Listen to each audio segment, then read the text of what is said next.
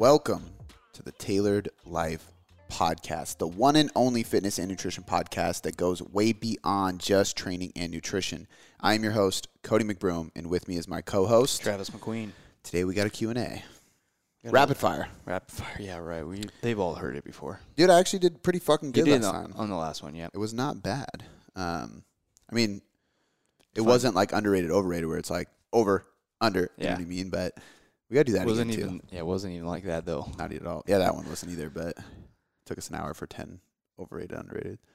All right. Um, let's get right into the questions. First one we have is from nat.nutritional. Says, How often do you feel people are underappreciated of the information that you share? I, I honestly rarely ever feel that way.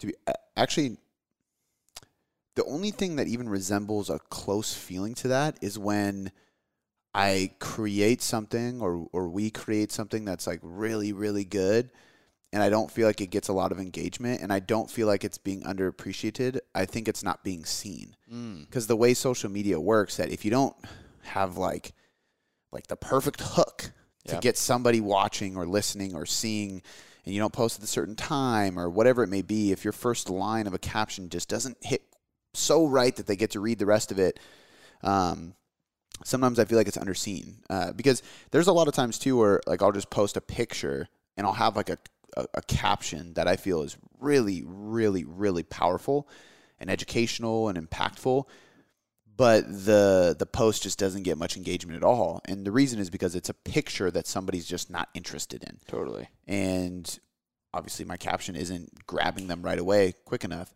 um, whereas we've seen this too where like something very simple can actually be really really like get a lot of Powerful. engagement Yeah. um, so you know which as you get better at content creation you can learn more of that i think and so you can kind of bait and switch right use the tactics that get people's attention really well and then give them valuable content you want to to really deliver that might not get as much attention on the front end if you just went in with that um, but i never feel like people are underappreciating it especially because i get a i actually get a lot of cool people that reach out and tell me Positive feedback. yeah, like people will like send like actual like handwritten mail to the where to our headquarters, you know, and like literally say how much the content has helped them. They're not Yeah. even a client. So like stuff like that shows like if if because I know for me if if I wrote a handwritten letter to somebody who I just followed on Instagram or listened to their podcast, like they would really have to influence me. Totally. Like that's pretty fucking cool.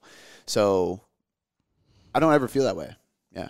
So so none. yeah, I think it's I think it's well appreciative. I'm actually really really grateful for how much appreciation I get for it, um, especially because I consider it it's like it, it's just part of who I am and what I do. It's part of my job. Like my role is to do this, Yep. so I don't need appreciation. I have to do this. It's like my to me it's an obligation. Like I have no. I heard somebody talking about that with uh, even like success, like working hard and, and becoming successful. It's it, it, it's not even a choice; it's an obligation. Hmm. Like like I ha- I have to do this. I have to be a hard worker. I have to be disciplined. I have to do these things because the people in my life and the things I want to give them or create for them, I'm the only person that's going to do this and, and be able to do that for them.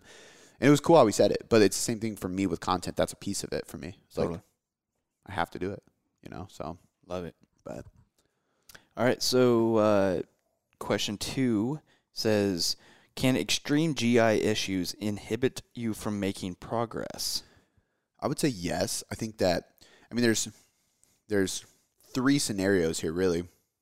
There's one scenario where um, your severe gut issues are a part of a much bigger problem. So you actually have an autoimmune related issue that is directly or indirectly causing gut issues, and therefore your autoimmune issue is the thing that is causing you to not make gains in the gym or not see results aesthetically and part of the symptoms or the biofeedback you're getting that shows you you do have this issue is, is the digestive issue Mm. there's another side of it where you have uh, like malabsorption so you have such severe gut issues that your body's actually not absorbing nutrients properly or at all and uh, or to a very lesser degree and if you're doing that you got to think about it if you're eating a 2000 calorie diet and you have a lot of malabsorption, you're not getting the macronutrients out of those calories that are going to actually fuel your body to change. And you're probably not getting the micronutrients out of those 2,000 calories that are helping your body stay healthy and adapt and change, like the vitamins and the minerals, the carbs, the proteins, amino acids, all those things that are in the food you're taking in. If you have malabsorption, you're not absorbing it. So, um, and that's a huge digestive, digestive issue. Excuse me. So that's that's one area, and then the other one is like if you have digestive stress, um, that can be related to mental stress as well, because you know the gut and the brain there is a connection there. So if you're stressed the fuck out, you, you're not going to get results because cortisol's high. You're not going to get results because you're unmotivated. Um, then you're bloated all the time, so you feel like garbage. You're not going to want to hit the gym because you don't like the way you look. Your body feels off, and you don't. You're like lethargic. You don't have good energy. So it's again, it's like the gut issue is just one of many things that's causing you to have issues. Um, but that's also to say, like, if you do have some gut issues or digestive stress, it doesn't mean you can't get results because we have plenty of clients who are getting great results and they do have some digestive issues that we're trying to work on. You know, they're not nearly as severe as an autoimmune issue or, or severe malabsorption, but they do have constant bloat, gas, digestive issues, uh, intolerances, things like that that we need to repair and fix. They're still going to get results, but we just got to fix this digestive issue along the way. Totally. So it kind of depends. Yeah. All right, cool. Uh, next question is from Jay Mills. Oh, I didn't even say the last one, but this one's from Jay Mills, uh, space NJ.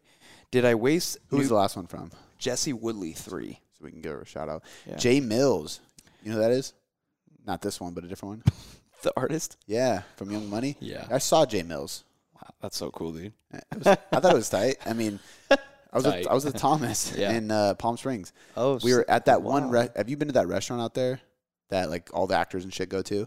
the one he takes us to. Yeah. Yeah. I mean, I don't know. I was I was 15, so Oh, him we and my or we- we went- 14. I we went the night before you came to Palm. Oh, okay, didn't yeah. So I went there with Mike and, and everybody. yeah. Oh yeah. Um, but there was like pictures like uh, I almost said Rocky, but Sylvester Stallone and shit like that all over Yeah. the walls. Yeah. Um, and Jae Millz was with a group of people. He wasn't with Lil Wayne, but Mm.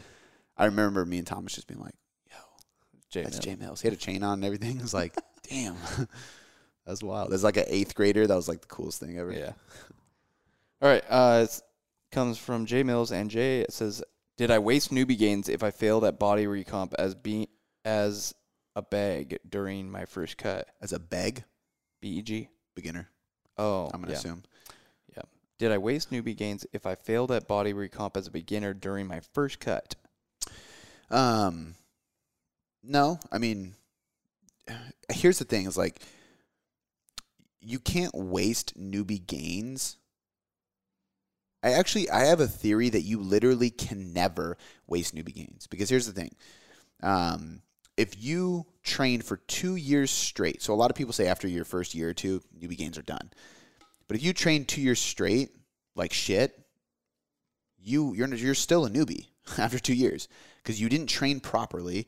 You didn't progressively overload. You didn't get results, so you didn't get big. You didn't get strong. You were doing the wrong things in the gym. You didn't do your diet well. Like you didn't experience newbie gains, so you're still a newbie. Yeah. Right. Until you give your body the first dose of, of a true hard and stressful stimulus in the gym, you are a newbie. So if it takes you four years before you figure shit out right, you'll start experiencing newbie gains four years in. Because we've had clients plenty of times come to us that have been at it for three or four years doing the wrong shit. And it's something against them. They don't do this for a living, so they didn't know better. They did classes, they tried different fad diets, they just did the wrong things, or they were like tip, dipping their toes in, right? So they started training and then they stopped for six months, and they got back into it for a few months, and they stopped for another few months, and they never gave their body a chance to go through that whole process. And then they come on board with us, and we train them the right way for a consistent six to twelve months, and they experience newbie gains after trying for four years. Why? It's because they finally did the right thing consistently enough for the first time. Yeah. So you can be a newbie, newbie like being a newbie or a beginner, an ex, uh, intermediate, and advanced lifter is less about how long have you been lifting and more about how well do you understand lifting. How well are you lifting? Because I'm an advanced lifter not because I've been lifting for 11 years now, but because I've been lifting correctly for eight years. Yeah. Because the first couple years I didn't do it right, right? So like for eight or nine years now, I've been doing it really well, really hard, really consistently. So I'm I'm definitely an advanced lifter. But I was at a point where I remember when I first got into the gym that I was interning at Vigor, it was like, I've been doing this for two years, but I was doing all the wrong shit. Not all the wrong stuff, but I was doing quite a bit that suboptimally. Then I got with the right people and started doing the right stuff, and I gained like 20 pounds of muscle. Like it was pure muscle because I didn't get fat in the process. I didn't get leaner, but I just got bigger. And it was like, whoa, I thought my newbie gains were done. It's like, no, you're still a newbie because you haven't been doing it right. But after that 20 pounds, I mean, I went from 155 to 175 pounds. I, I rarely get past, you know, I'm 172 right now, 171.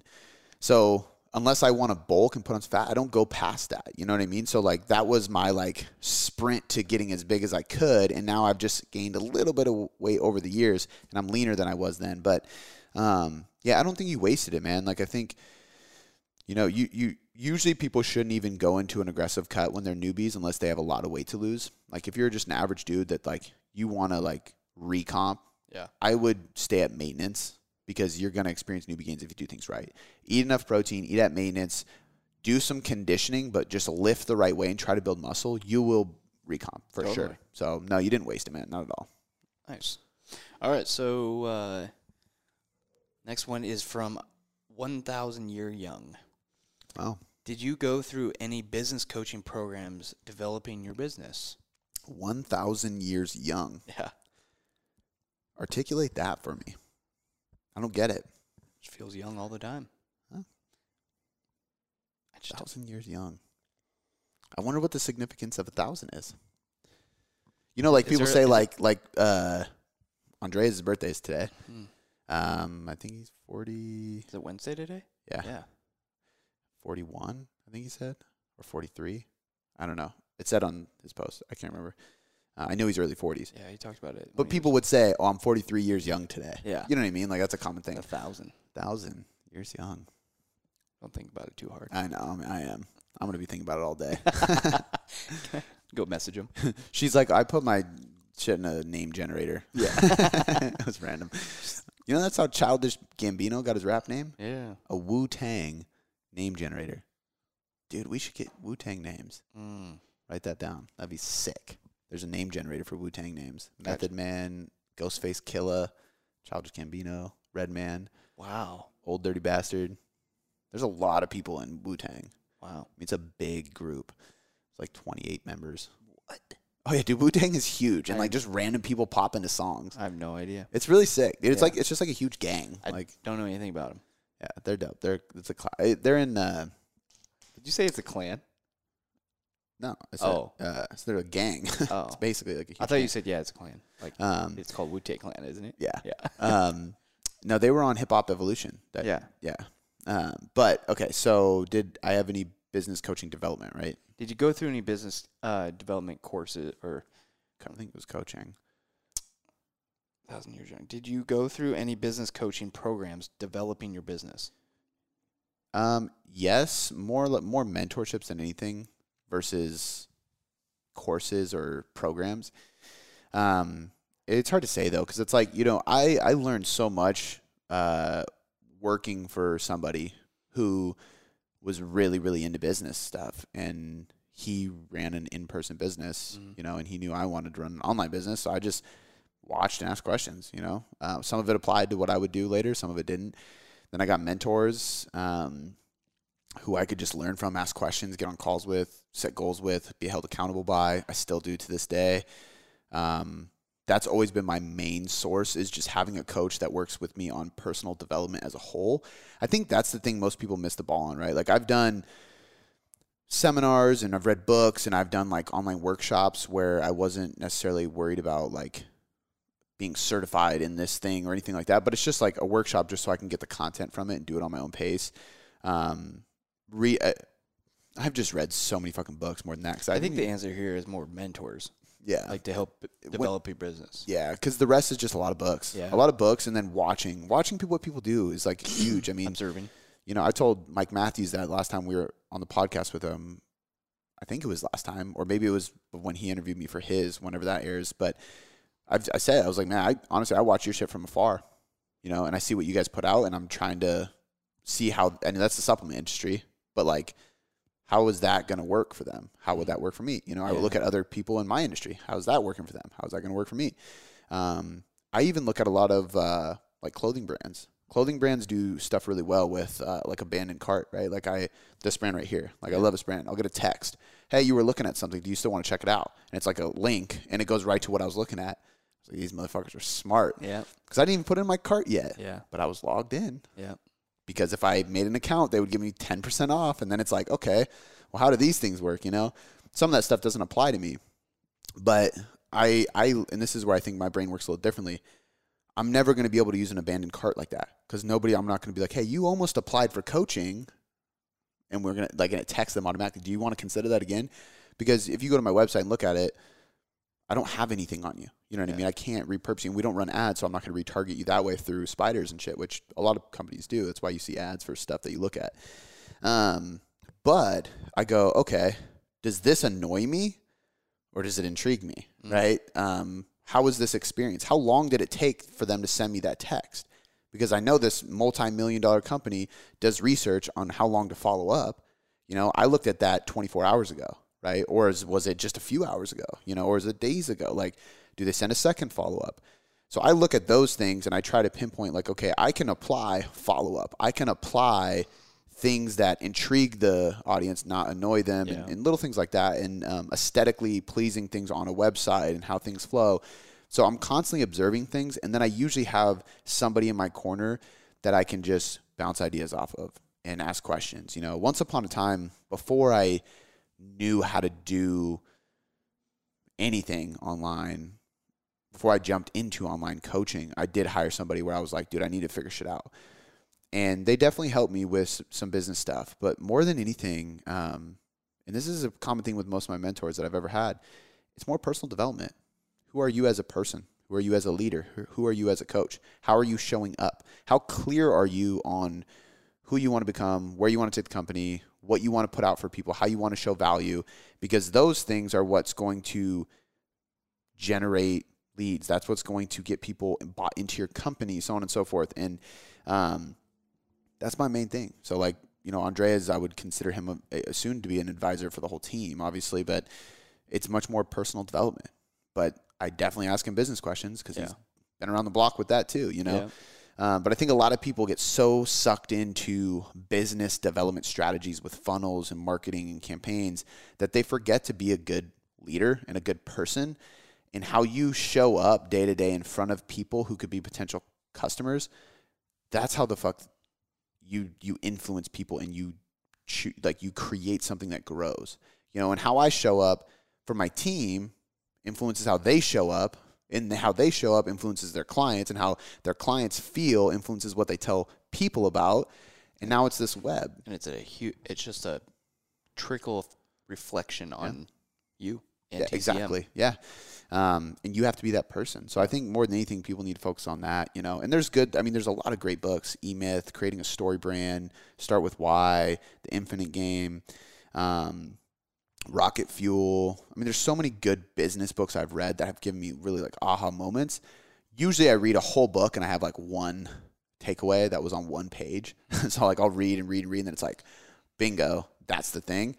But um, if you look at every big business, it, it starts the way I look at it at least is, is it always comes down to there's like there's a very influential leader at the top, and they're very very uh, integrated and well connected with the people on their team, and that's what I think makes companies grow. And if you're a solo coach right now, you got to become that person right now because your team, quote unquote, is your client base and your followers and your podcast listeners, and that's how things grow. Totally. I mean, we're I wouldn't call us a word of mouth company, but I mean, we don't run ads, so it's like it's it's tr- truly just people sharing our stuff and talking about our stuff, which means you have to provide value to do that. No coach or business coach is going to tell me how to do that because I can't monitor. Like, they, they might tell you to do it. yeah, the best. I think the best business uh, strategies or advice I've ever gotten from a business coach is do more of you. Mm. You know what I mean? Less of don't like overcomplicate shit. I've actually had had times where you start getting carried away and you're like see things and you're like, oh, we could do this, we could try this, or maybe we should do this. And I've had people tell me like, dude, slow down. Like, how did you get here? Well, doing this, this, and this. Okay, just keep doing that. You have more eyes on it now. that shit worked and it will still work. Totally. You know, it works on a different scale now. Yep. Bigger scale. Yeah, but I mean, being true to who you are is so powerful, especially in this industry. You know, I think there's different industries where it matters differently. Um, like a, a product, like this Rode. Uh, what is this thing called again? RODECaster. RODECaster. I don't see the caster on it. Mm. Um, so there's RODECaster that's recording our podcast. Do you know who John Road is? No. I don't even know if it is John Road. Yeah. Exactly. It doesn't matter. Yeah. How they're going to grow is not the same how we're going to grow. So Yeah. I think it's it, it truly depends on that. So Great um, analogy. yeah, but I uh, I have had business coaches, um, more like personal development mentors. If I look at who's been the most influential, and the rest has just been books. Yeah. Have you ever tried to find the lab results or the qualifications behind the supplements you're taking? Probably not. In fact, it's pretty hard to find because the supplement industry can be a shady place, and it's really hard to do background checks to find out where the, the, the products and the ingredients are sourced and see if there's any lab tests publicly available online. But the cool thing about Legion is they give you all the information you can possibly need and provide you with content around education for training and nutrition outside of the supplement industry. So they'll teach you how to improve your body without their product, but they'll give you a product that supplements that to help benefit you and get better results along the way. Not to mention, they're on LabDoor, so you can see their rankings as one of the top supplement companies for purity and quality that is on the market. I cannot recommend them enough, and I've been recommending them to clients, members, uh, my friends, my family, everybody for years. I've been using them for years. And now to have them as a podcast sponsor is pretty damn cool. So if you enter your promo code Boom Boom, you'll save 20% on your first order and start collecting points. You can also head over to buylegion.com slash boom boom. Now, without any further ado, let's get back to the podcast. Nice. All right. So next one comes from Sydney Hahn. It says, "What is your take on quote unquote metabolic flexibility and fat burning versus sugar burning?" um, what you eat is what you burn, plain and simple. So I think that metabolic flexibility is a thing. Um, and metabolic flexibility basically means that your body has the ability to to vary the energy sources it uses for daily activities or training or anything. So um, if I'm metabolically flexible, my body will more easily use carbs or fat for fuel versus if I'm on a keto diet, I am going to basically primarily use fat for fuel. Like that's my primary fuel source. I'm not going to be good at burning carbs. If I'm on a high carb diet and I barely eat any fats, I'm not going to be as good at burning fat. Um, being metabolic metabolically flexible allows me to do both. Now, there's value in that from a health perspective, um, and maybe from an energy systems perspective. I think it gets over uh, overly hyped, I guess, it, when it, in regards to fat loss, because at the end of the day, neither one is like if you burn calories off of your like you're gonna lose weight. You know what I mean? So examples like people dive into a high fat diet, like a keto diet, because you burn more fat when you're on a keto diet, which is very true. But if I tell you, hey, you'll burn more fat doing a keto diet, any person who doesn't know the deep science is like, okay, fuck yeah, let's do a keto diet then because I want to burn fat. But if I said, hey, you'll burn more carbs if you do a high carb diet, you're gonna be like, okay, I want to burn fat, right? Because fat is what's stored on me that I don't like. Yeah. But the reason studies can prove that you burn more fat with a keto diet is because they literally will will actually be I mean, I don't know how they're whether it's blood work or they have like monitors they're testing you, they're measuring things. They see more fat burned, but not more fat lost off of your body. Because if I take in s- 100 grams of fat on one diet and 50 grams of fat on another diet, this 100 gram fat diet is going to be burning more fat. It'll show more fat is being burned. But if I'm in a huge surplus in that group because there's more fat, which is also more calories, I'm also going to gain a bunch of fat. I'm simply burning more fat as fuel because I have more fat coming in, especially if we drop carbs. Because if we drop carbs really low, there's no other fuel source to burn. If we're on a high carb diet, and uh, this is like the sugar burning thing, because technically sugar or carbohydrates are glucose, and glucose can be broken down to sugar. I mean, it is a type of sugar. So if we have low fat and high carb, then we're going to show we're burning a lot of carbs. We're burning a lot of sugar, right? It's it, because we have more carbs present. But at the end of the day, if we put both of those scenarios in a controlled caloric and protein setting, neither one is necessarily going to be superior for total fat loss. Now, if you're strength training, there is some research that would actually favor the low fat diet because carbs are going to be preferentially burned more for strength training and high performance, and you have less fat that could potentially be stored on, on, your body because it's harder to store carbs as fat. So, if anything, the high carb, low fat would actually be even superior for fat loss. But let's not get into the weeds and let's just say all, all things equal. You're not actually burning more fat off of your body. You're simply burning more fat that you're taking in through the diet. Yep. Plain and simple, which is an unsufficient, it's a it's a less sufficient fuel source if you're doing things at high intensities. If you don't strength train at all, um, if you if you don't train at all and all like the only activity you do is uh, walking or maybe go on some hikes or whatever, just like really low, you're not training, period. And you're doing the shit we do all day we're sitting in the office, recording, doing this shit, that would be fine because I don't need a ton of carbs to do this. I mean, carbs are a good fuel source for your brain, but you don't need that many carbs because you're not going to burn unless you're playing a chess tournament, which we've talked about. Opposed to doing like manual labor. Exactly. Yeah. If you're doing manual labor, you need way more carbs. Yeah. Now, if I'm doing this, I will use carbs for fuel because it does help my brain. But when I strength train, that's when I'm burning a lot of carbs. And the more muscle I build, the more carbs I'm going to be able to handle because my muscles require carbs to be stored as glycogen. Um, so I think metabolic flexibility is like a cool strategy. And I think in theory, it could be like a really cool thing because people go, well, if I have low carb, high fat days, I can train my body to burn more fat. And then when I have my high carb days, I'm going to be burning fat too. And it's just not the case. Whatever uh, it happens on such a small degree that it's not going to make a big difference. Like at the end of the day, whatever you're taking more in that day, if you're metabolically flexible, you're going to burn more of.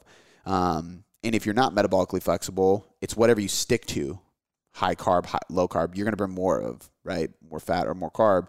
Um, and the calorie deficit is what's ultimately going to lead to more weight loss. Totally. So, um, long-winded answer, but I think it's just, or I think it's not as crazy or big of a deal as a lot of people make it seem to be, because um, it, it's just another one of those things where it still just boils down to calories in versus calories out. Um, and I'm a much bigger fan of giving people more carbs to fuel training because most people we work with they train. Now we do have clients that have autoimmune issues that we can't give them a lot of carbs, or we have people who they just don't strength train that much so we don't give them carbs. Or they're in a cut and their carbs are low right now because yeah. their whole calorie base is low. Um, so there's times for it, but um, I don't think it's as valuable as people assume it to be. Totally. Stick with one. Cool. All right. Um, next one will come from somebody. I lost it. uh, okay. Yes. So the next one will come from Mad Haven. I've been waiting to use that button. Band around knees for hip thrusts? Question mark. Yeah, it's great. I think uh, I don't think you need it. Um, I like using that if somebody really struggles to get their glutes burning um, and, and, activated during a hip thrust. But we also also remember too, your glutes are going to be in charge of hip extension and hip abduction. And there's not research to prove this, so it's very hard. Um, and I'm not like the biomechanics expert. But my thing is this: like I think it's a band aid. So if you're if you're doing hip thrust and you're like, I don't feel it in my glutes, and I throw a band around your knee, now you're having to force your knees outward, which is creating hip abduction and hip external rotation. That's going to fire your glutes mm-hmm. because your glutes also control external rotation and hip abduction. But now your glutes are activated through external rotation and hip abduction, not through extension. So if I remove that band next time, your glutes still aren't going to fire through hip extension. I need them to fire through hip extension as well. So this is an easy tool to use if somebody's glutes aren't firing.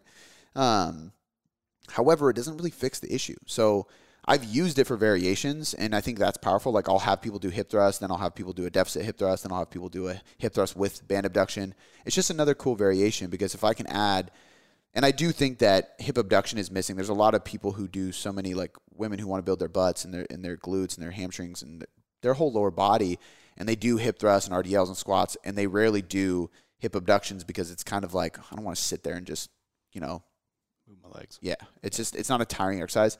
However, it's a missing piece in in any physique or bikini athlete, they do a ton of those because it's going to build the outer part of your glute. It's going to build a different part of your glute that is actually going to make your glute sit higher. Like if you want like a perky butt, for lack of better terms, you need hip abduction.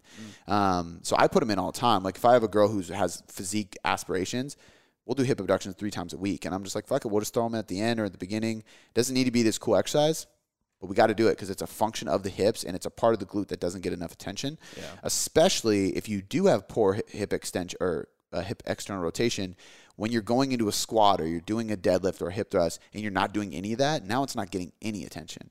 But the point is, is I think it's a great exercise as an added variation, but it's not going to fix your inability to fire your glutes during a hip thrust. So if you can't feel your glutes in an RDL or in a hip thrust, we need to fix your hip hinge and hip extension.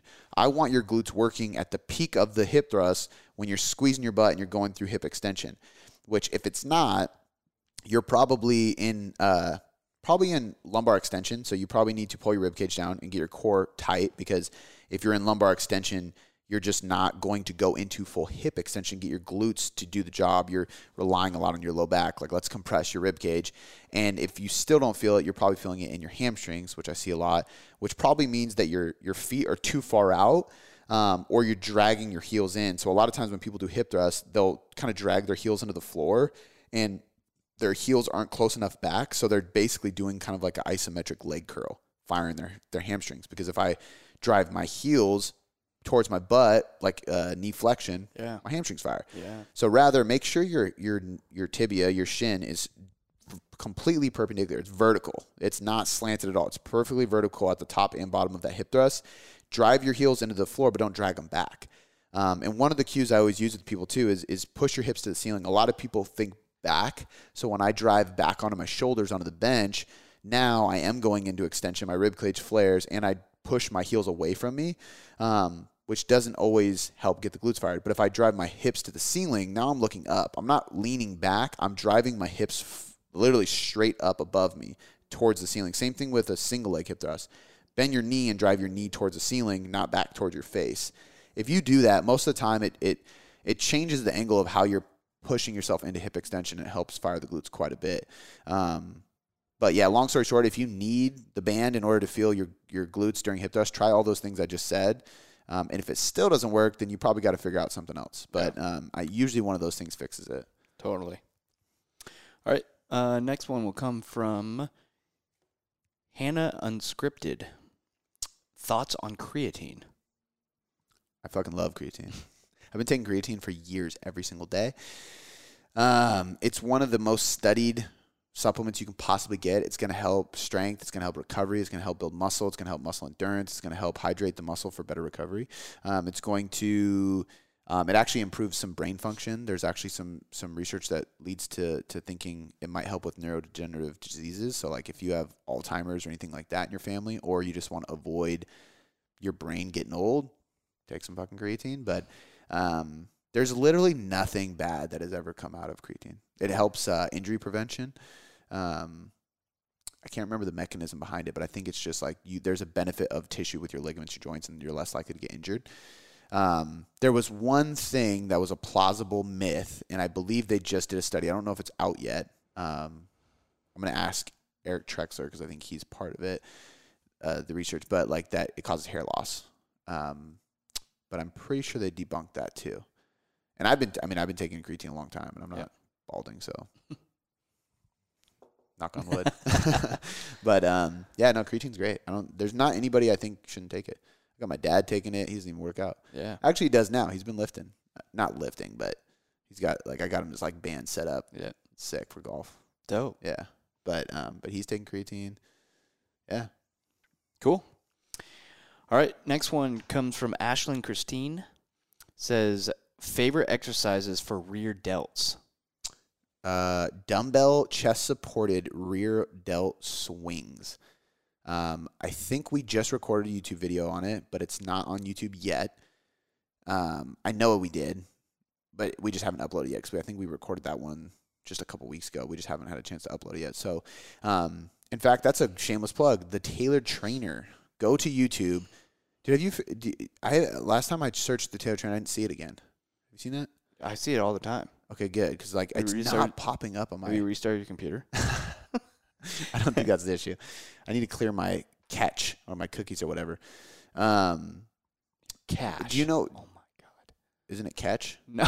It's cash. Cash. Oh. Um, we'll link it in the show notes so you guys can click it. But it's literally just a huge exercise library. I mean, we got quite a bit of exercise on there. We still got to upload probably like 20 plus more. But every week we're uploading at least 10, if not 20, because we just crank out a bunch of videos in the gym every Thursday and we upload them all. Um, it's partially for my app, but it's also because we just wanted you guys to be able to have a place where you can go and see new exercises or learn how to do exercises right. Use it for your programming for your clients or whatever you need them for. Um, so go over there, subscribe. You can check it out because there's a ton of great exercises on there, and I, and we will have a, a rear delt swings one on there soon. But rear delt swings just light up my rear delts, and rear delts are hard to hit because a lot of times people feel it in their traps. But the trick is, is if I'm doing a chest supported like rear like reverse fly, essentially, I can keep my palms pronated and keep my upper back fired, elbows bent a little bit, and I'm shrugging a little bit. And I'm trying to hit my traps.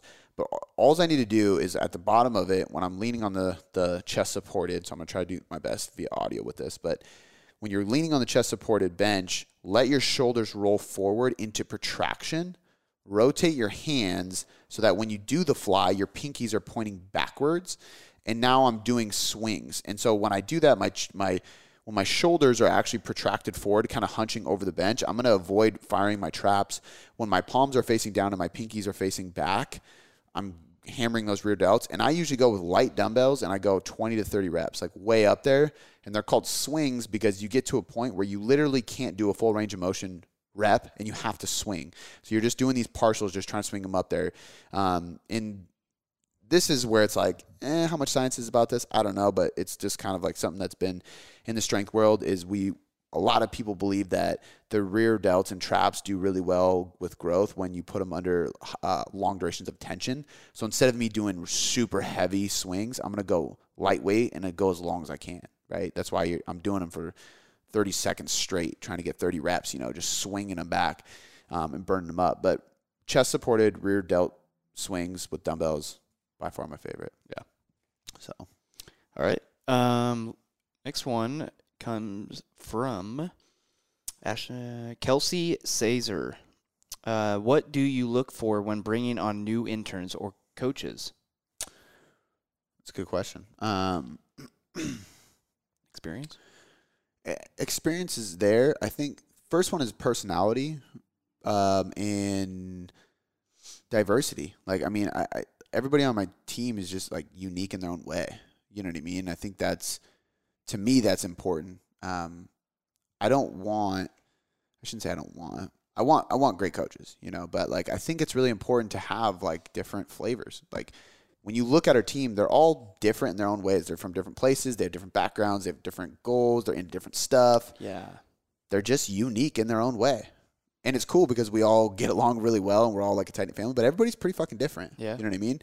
Um, and I think that's super valuable because we have so many people coming in that are from all walks of life. So it's like we have somebody that's going to relate to every person that comes on board, no matter what. Um, so one thing I'm looking for is is a combination of being unique in your own way, like be you, and then your personality. Like literally, if I can't see us kicking it with you, it's not going to happen. It- not because there's anything wrong with you, but you got a vibe Yeah. with us. You know, that's that's really important. That comes before education or anything to me. Or environment. Yeah. Yeah. like I'm not even gonna get on the phone with you unless I think like this is a cool ass person that we will all love to hang out with. I'm like let's let's kick it.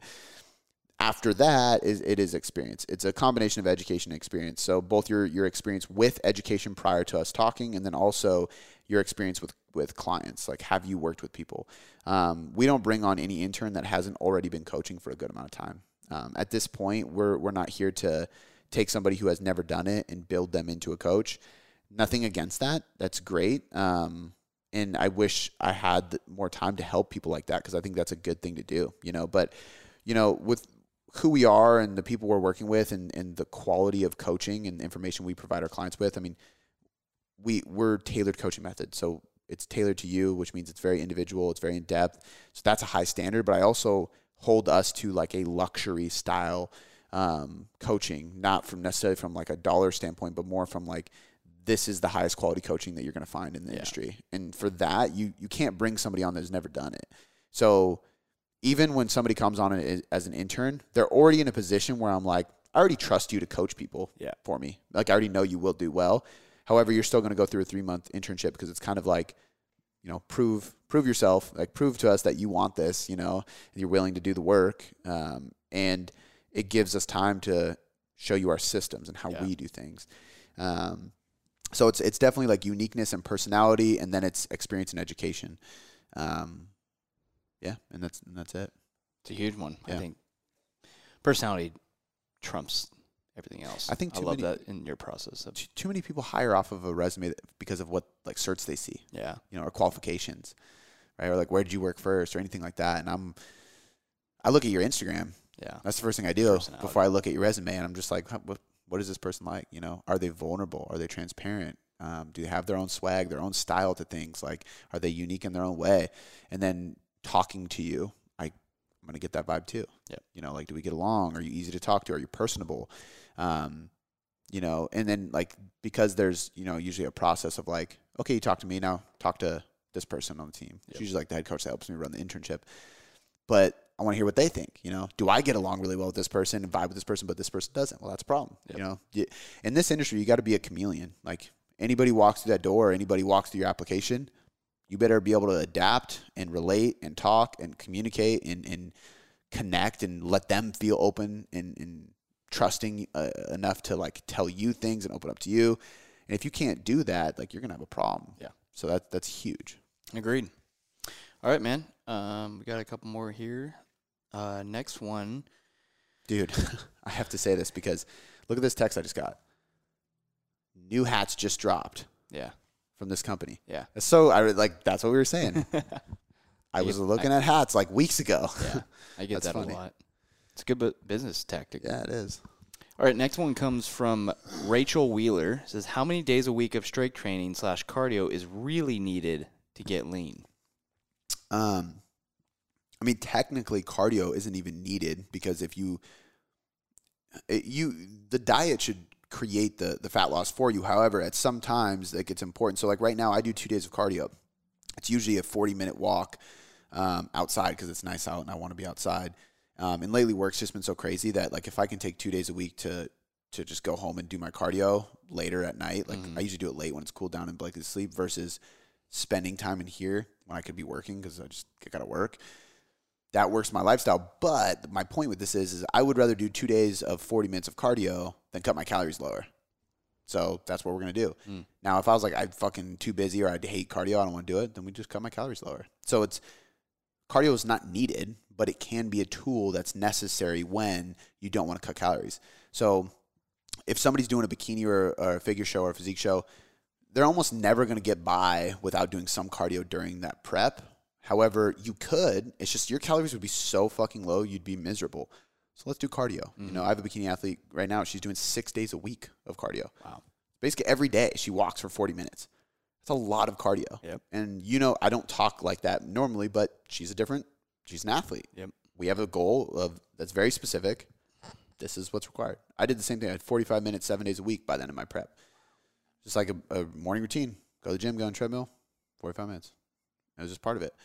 I could have done without it, but I would have been eating next to nothing. Just have protein shakes all day. That'd be miserable. Yeah. You know, and I, it would be harder to maintain muscle. So it's just a tool, you know. But for the average person who just wants to lose 10, 20 pounds, you don't need it, but you might want to do it because it keeps you healthy because cardio is important for cardiovascular health, immune health, stuff like that. Um, as well as maybe burning more calories day to day so you don't have to cut so many calories. Um, strength training, the whole purpose of strength training is it's there to ensure that you maintain strength and muscle while you go through a fat loss phase. So it's less uh, about like you don't need tons of it, right? But you got to do it, and it's not going to promote more fat loss necessarily. It's really just going to promote muscle maintenance and strength maintenance uh, and joint health while you lose fat. And when you do those things, fat loss is more sustainable long term. Yeah. plain and simple. Um, how much? I think four days is ideal for almost everybody. Five to six days is, is good for the person who's like really wants to build a lot of muscle or is like really into the gym or is an advanced lifter, they can handle more volume. But like you know, three days is is I think to me is like three days is the minimum. I think people really need to see a change. Like, can you get away with one or two days a week? Of course, some is better than none. But if you really want to see changes at a pace that is allowing you to see changes every week or two, where you're like, okay, I'm like starting to notice the benefits of strength training. You got to train three days a week. Yeah. If you're training once a week, you're gonna have to do that consistently for a couple months before you start seeing benefits, and that's so slow that you're just gonna get frustrated. You're Totally. like, fuck this. Why am I doing this? Um, I think everybody should train four days a week. Four days is like you can create a good hard stimulus, but it's also not so crazy that you can't manage it with your schedule. Most people can manage that. Totally. So. All right, last question is actually a part two question from Rachel Wheeler. It says, "Should we get in? Should we get to maintenance calories before doing a cut?" Usually, yes. I mean, um, well, here's the thing: is like you're probably already there. Yeah. So most likely you're already there. You don't have to get to maintenance calories. Um, so here's what I would say: if you need to get to maintenance calories because you want to cut, it tells me that you're already in a deficit, which means that you shouldn't even cut, or just cut more, like just cut more calories. Um, now, the only way I would say yes, you do need to get to that is like, hey, I'm not really tracking right now. Should I figure out where my maintenance is before I dive into cut? Yeah, hundred percent. Um, because a lot of times when you dial things in, you start tracking, you get to maintenance, you're gonna bur- actually start burning fat before you get into a cut because you've just regulated everything. Now you have your calories regulated, you got your meals dialed in, you're starting to um, keep things more controlled. You're prepping your meals, you're planning ahead, so on and so forth. Now it's it's easier for you to jump into a calorie deficit. Totally. You know, so um, most of the time, yes, because you literally need to know your maintenance if you're going to create a deficit. You can't create a deficit if you don't know where you're creating a deficit from. But if you're already in a deficit, you either need to push further in a deficit or you should get out and you should just stay at maintenance because you don't need to diet any longer. Yeah. So Touche. All right, cool. That that was the last one for Dope. today. um, we'll wrap up. We still have a ton from Instagram that we're just trying to get through. So we'll Yeah. wrap up the, the rest next week. Um, pretty proud of myself. Two podcasts in a row that we record today, and I got the buttons Yep. both times. um, I'm gonna get the hang of this. Is gonna become more. I'm gonna. That's add, awesome. I want to add a couple new sounds. Let me know. yeah, maybe like Homer Simpson going, "Do." You know what I'm talking about when he does that?